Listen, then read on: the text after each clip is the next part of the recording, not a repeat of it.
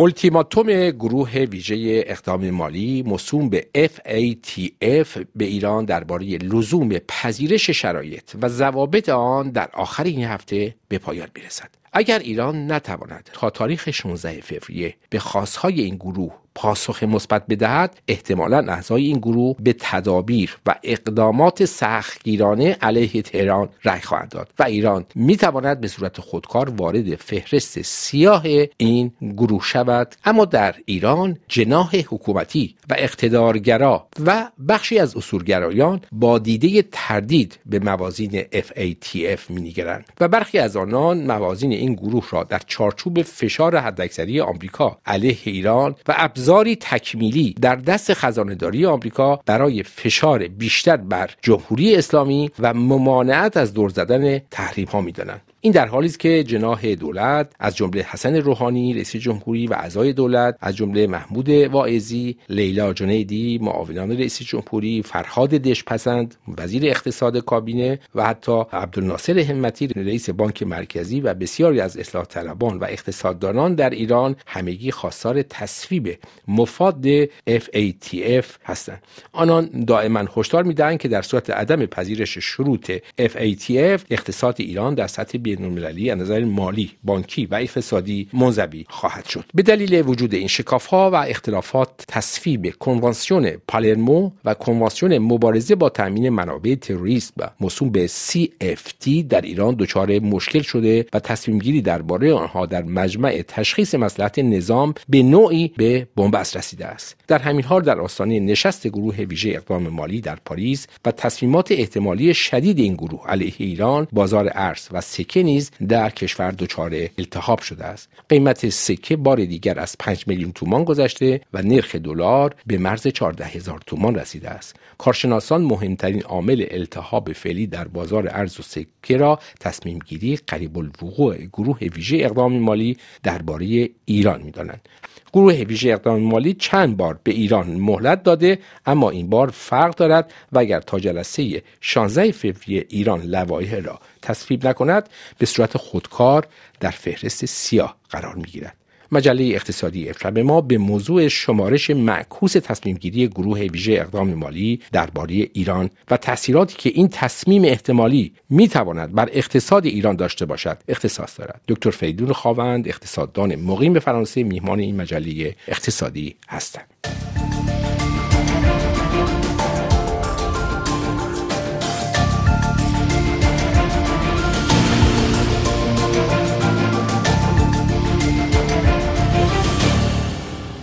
جناب دکتر خواوند درود بر شما و سپاس از اینکه در این مجله اقتصادی شرکت میفرمایید. منم سلام می‌کنم به شما به شنوندگان شما و خیلی تشکر می‌کنم از اینکه من رو دعوت کردیم به برنامهتون. افسون بر جناح حاکمیتی در بخشی از تصمیم گیران سیاسی و اقتصادی ایران این تصور ایجاد شده که پذیرش موازین FATF باعث تمدید و گسترش کارزار فشار حداکثری دونالد ترامپ علیه ایران خواهد شد. آنان می‌گویند در شرایط جنگ تمام ایار اقتصادی آمریکا علیه نظام جمهوری اسلامی تصویب این لواحع حلقه محاصره را علیه نظام تنگتر می کند جناب خواهند آیا به نظر شما این تصور آنان واهی است یا پایه داره؟ کسانی که در درون هسته مرکزی قدرت در جمهوری اسلامی با تصویب کنوانسیون معروف به CFT و کنوانسیون پالرمو و پیوستن ایران به FATF مخالفت می کنند عمدتا بر سه نکته تکیه می‌ذارند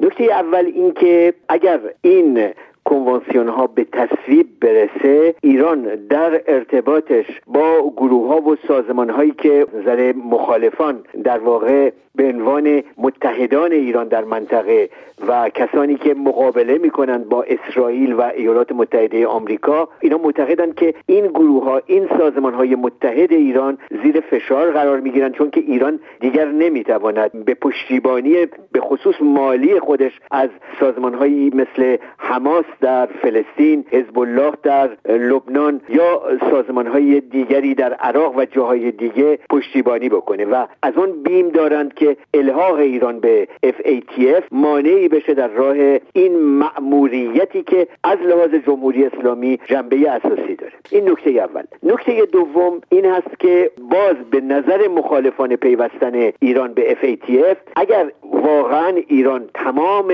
مقررات این نهاد رو بپذیره. آن وقت حسابهای مالی و نقل و انتقالهای مالی حتی در درون کشور زیر نظارت بین المللی قرار می‌گیره به بهانه نظارت بر پولشویی. و به همین علت هست که اینها نمی‌خوان که در واقع نگاه خارجی ها از دیدگاه اونها متوجه بشه به این گونه مسائلی که در درون جمهوری اسلامی جریان داره. و بالاخره نکته سوم این هست که می‌گویند اصولا پیوستن یا نپیوستن ایران به FATF چیزی رو به سود ایران تغییر نمیده. چون که ایران در حال حاضر زیر فشار شدید ناشی از تحریم های ایالات متحده آمریکا نقل و انتقالات مالیش با اشکالات زیاد روبرو هست و بنابراین اگر ایران به FATF نپیوندد کار دیگری کار شدیدتری علیه ایران نمی شود انجام داد و وضع تغییر نخواهد کرد. من فکر می کنم که در مورد دو نکته اول یعنی مسئله کمک های ایران به سازمان های متحد در خاور میانه و مسئله نظارت بین المللی بر نقل و انتقالات مالی در ایران. خب مسائلی رو میشه مطرح کرد و طبعا به احتمال قریب به یقین این مسائل برای ایران این ارتباط ها با خارج و همینطور نقل و انتقالات مالی در درون ممکنه مسئله زا باشه. ولی در مورد نکته سوم می‌خواستم تاکید بکنم که گویا از نظر اونها عدم پیوستن به FATF و قرار گرفتن ایران در لیست سیاه هیچ تغییری رو به وجود نمیاره به نظر من اینا اشتباه می‌کنند.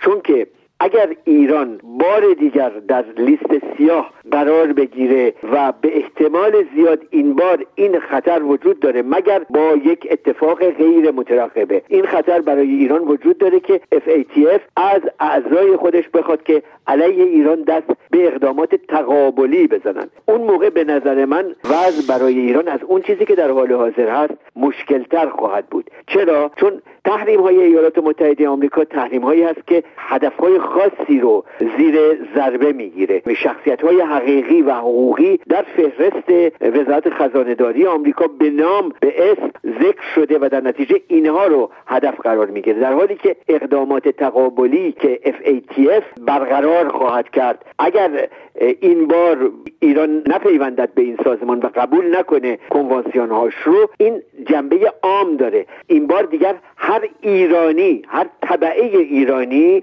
در واقع زیر نظارته و کشورهایی چه در آسیا چه در همسایگی ایران مثل عراق و ترکیه که کماکان منفذهایی داشتند. برای اینکه اجازه بدن که نقل و انتقالهایی انجام بگیره دست کم با پولهای دیگری غیر از دلار یا ارزهای سنگین جهان اینها هم زیر فشار قرار می‌گیرند و در نتیجه وضع برای ایران مشکلتر خواهد شد. بنابراین من دیدگاه های مخالفین پیوستن به FATF رو مطرح کردم و همینطور چند پاسخی که می‌تونستم بدم به نظر من وضع برای ایران مشکلتر خواهد شد. اگر اقدامات تقابلی FATF علیه ایران جنبه رسمی به خودش بگیره آقای همتی رئیس کل بانک مرکزی که پیشتر خواستار دون تصویب دلایه CFAT و پالرمو شده اکنون میگه در شرایط فعلی که اغلب همطور که شما هم توضیح دادید بانک های خارجی به دلیل تشدید تحریم های آمریکا همکاری لازم با بانک های ایران رو ندارن. و میگه تبادلات ارزی ما از طریق مکانیزم های بانکی جایگزین و مخفی از شرایط بینالمللی و غیر قابل تحریم انجام می‌گیره. و تو این شرایط تصمیم همین گروه ویژه اقدام مالی نمی‌تونه تاثیر قابل توجهی بر شرایط ارزی کشور بگذاره. یعنی اینا در حقیقت پولاشون رو از طریق اقتصاد زیرزمینی به دست میارن از طریق صادرات زیرزمینی به دست میارن و پولشون هم از مجراهای رسمی نمیاد از مجاری میاد که ما البته نمی‌دونیم شاید شما آگاهی داشته باشید. به این ترتیب شما راجع به این صحبت آقای همتی رئیس کل بانک مرکزی چی میگین آقای خواوند ببینین یک گروهی از سازمان های مالی و بانکی بین المللی هستند که اینها در واقع به هر صورت از هر گونه تماسی با ایران پرهیز می‌کنند. اینها عمدتا در کشورهای پیشرفته صنعتی هستند و هر بار که پای ایران به میان میاد خودشون رو کنار می‌کشند. در عوض بانک ها و سازمان های مالی دست دوم و سومی هستند در کشورهای آسیایی. یا همونطور که ارز کردم در همسایگی ایران که اینها منافع خیلی زیادی در ایالات متحده آمریکا ندارند ولی به هر صورت تلاش می‌کنند که به نوعی با ایران ارتباط داشته باشند چون از طریق ارتباط با ایران صاحب منافعی خواهند شد. چون می‌دونند که اگر هم با ایران ارتباط داشته باشند آنچنان که سایر بانک های بزرگ بین زیر فشار آمریکا قرار می‌گیرند اینها قرار نمی‌گیرند. ولی اگر این سازمان ها و نهادها مسئله اقدامات متقابل FATF روبرو بشند که این دیگه خارج از ایالات متحده است. جنبه جهانی داره. اون موقع ممکنه بسیاری از منافذ و مجراهایی که ایران اجازه میده کماکان نوعی ارتباط برقرار بکنه. به بازرگانان ایرانی که به هر حال از این مجاری از این منافذ استفاده می‌کنند برای معاملات خودشون اینها خودشون رو کنار خواهند کشید. حتی در همسایگی ایران عراق ما می‌دونیم که ایران ارتباطاتی با عراق داره صادرات خیلی زیادی به صورت غیر نفتی نسبت به عراق داره برق صادر می‌کنه گاز صادر می‌کنه به عراق. خب پولای ایران ریخته میشه به بانک تجارت عراق. بانک تجارت عراق در حال حاضر هم به دلیل ارتباطاتش با ایالات متحده آمریکا در مورد ایران بسیار دست به اثر راه میره. به طوری که نقل و انتقال موجودی ایران در عراق به ایران هم مشکل شده. ولی اگر قرار باشه که FATF هم تصمیم بگیره که اعضاش رو تشویق بکنه به اینکه یا مجاز بکنه یا حتی مجبور بکنه به انجام اقدامات متقابل علیه ایران اون وقت حتی همین بانک تجارت عراق هم در ارتباطاتش با ایران دچار مشکلات عظیم میشه. همین نکته رو در مورد بعضی از بانک های ترکیه هم میشه گفت.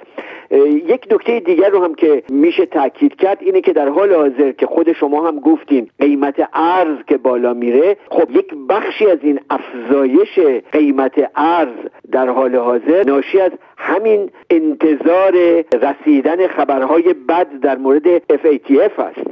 البته بالا رفتن ارز قیمت ارز در ایران دلایل بسیار متنوع دیگری هم داره. همش ناشی از این نیست. ولی به هر حال این هم تاثیر داره و اگر این مسائل و مشکلات حل نشه و اقدامات متقابل از سوی FATF علیه ایران آغاز بشه این طبعا تاثیر خواهد گذاشت به سهم خودش بر قیمت ارز در ایران ولی همونطور که حضورتون عرض کردم زایش قیمت ارز در ایران دلایل دیگری هم داره که شاید اگر وقت باشه میشه به اون پرداخت بله. در جهت فرمایشات شما پدرام سلطانی معاون رئیس اتاق بازرگانی ایران هم اخیرا گفته در صورت عدم تصویب این لوایح حتی بانک های روسیه و چین به سختی حاضر و قادر خواهند بود تا در برابر فشارهای مرتبط به مشرهایی که جامعه جهانی در حقیقت همین گروه ویژه اقدام مالی میاره بر قطع روابط مالی و بانکی با ایران مقاومت بکند. جناب خواهند من پرسشم از شما اینه که آیا این گروه هایی که دارن مقابله می‌کنن با تصویب این لوایح به این مسائل آگاهی دارن یا اینکه ندارن؟ ببینید من فکر می‌کنم که آگاهی دارند به خاطر اینکه در نشست های اتاق بازرگانی یکی از گلایه های دائمی بازرگانان ایرانی همین مسائل هست و اونها میگن که و می‌خوان از جمهوری اسلامی که هرچه زودتر این مسائل رو حل بکنند. بازرگانان ایرانی که قبلا در امارات بودند بعد به ترکیه میرن در بسیاری موارد حتی مجبور میشن که پاسپورت کشورها و ملیت کشورهای دیگری رو درخواست بکنند که بتوانند از این پاسپورت ها استفاده کنند. حتی بعضی از اونها از پاسپورت های کشورهای آفریقایی استفاده می‌کنند. یعنی به نوعی تابعیت و پاسپورت کشورهای مثلا مثل کنیا رو می‌گیرند که بتونن یک معاملاتی انجام بدن. بنابراین کسی نمی‌تواند از این مسائل بیخبر باشه. منتها برای این کسانی که با شدت هرچه تمامتر مخالفت می‌کنند با پیوستن ایران به FATF طبعا مسئله ارتباطات با حماس و حزب الله و گروه های عراقی و غیره خیلی خیلی اهمیتش بیشتر از این هست که ایران بتواند معاملات و روابط اقتصادی داشته باشه با خارج. و از طرف دیگه مسئله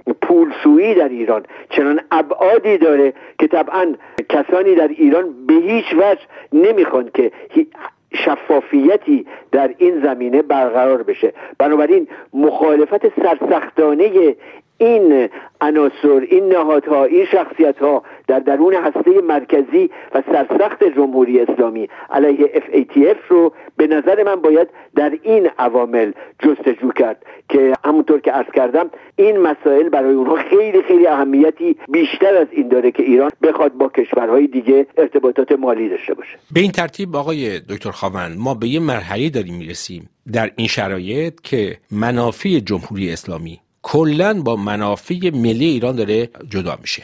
این شرایط آیا موجب فشارهای مردمی بیشتر در آینده بر علیه رژیم نمیشه؟ اقتصاد ایران از محل و به دلیل تنشهای دائمی و روزافزون در روابط کشور با جامعه اقتصادی بین به شدت ضربه خورده.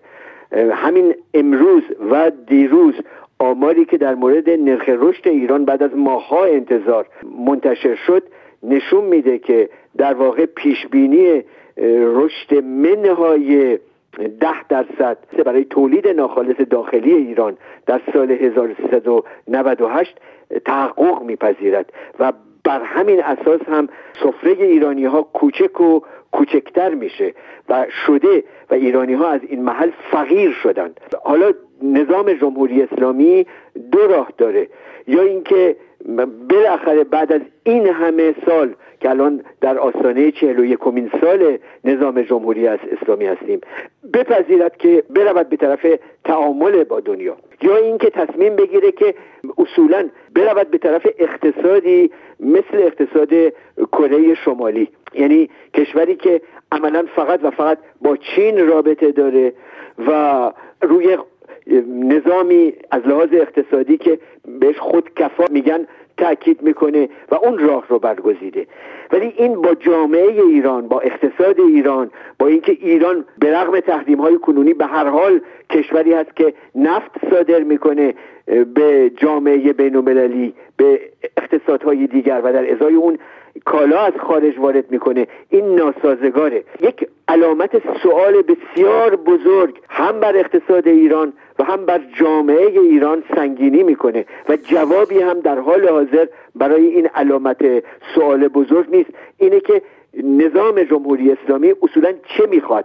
به کدوم طرف می‌خواد بره؟ و هیچ پاسخی هم به این پرسش در حال حاضر داده نشده.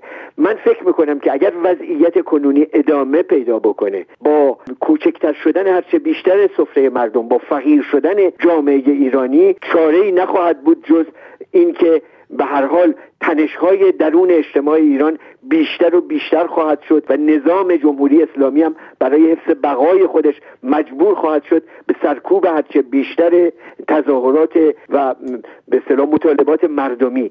من جز این راهی نمی‌بینم. در حال حاضر و این هم به دلیل اون این است که برای نظام جمهوری اسلامی مسئله ایدئولوژی مسئله مکتب آنقدر مهم هست و بقای خود این نظام به قدری به مکتب و ایدئولوژیش وابسته است که حاضر تمام مطالبات مردمی تمام برنامه های اقتصادی کشور رو زیر پرسش ببره. خب بسیار سپاسگزارم آقای دکتر خواوند که در این گفتگو شرکت فرمودید. برای شنوندگان عزیز یادآور می‌شوم که آقای فریدون خواوند اقتصاددان هستند و مقیم کشور فرانسه.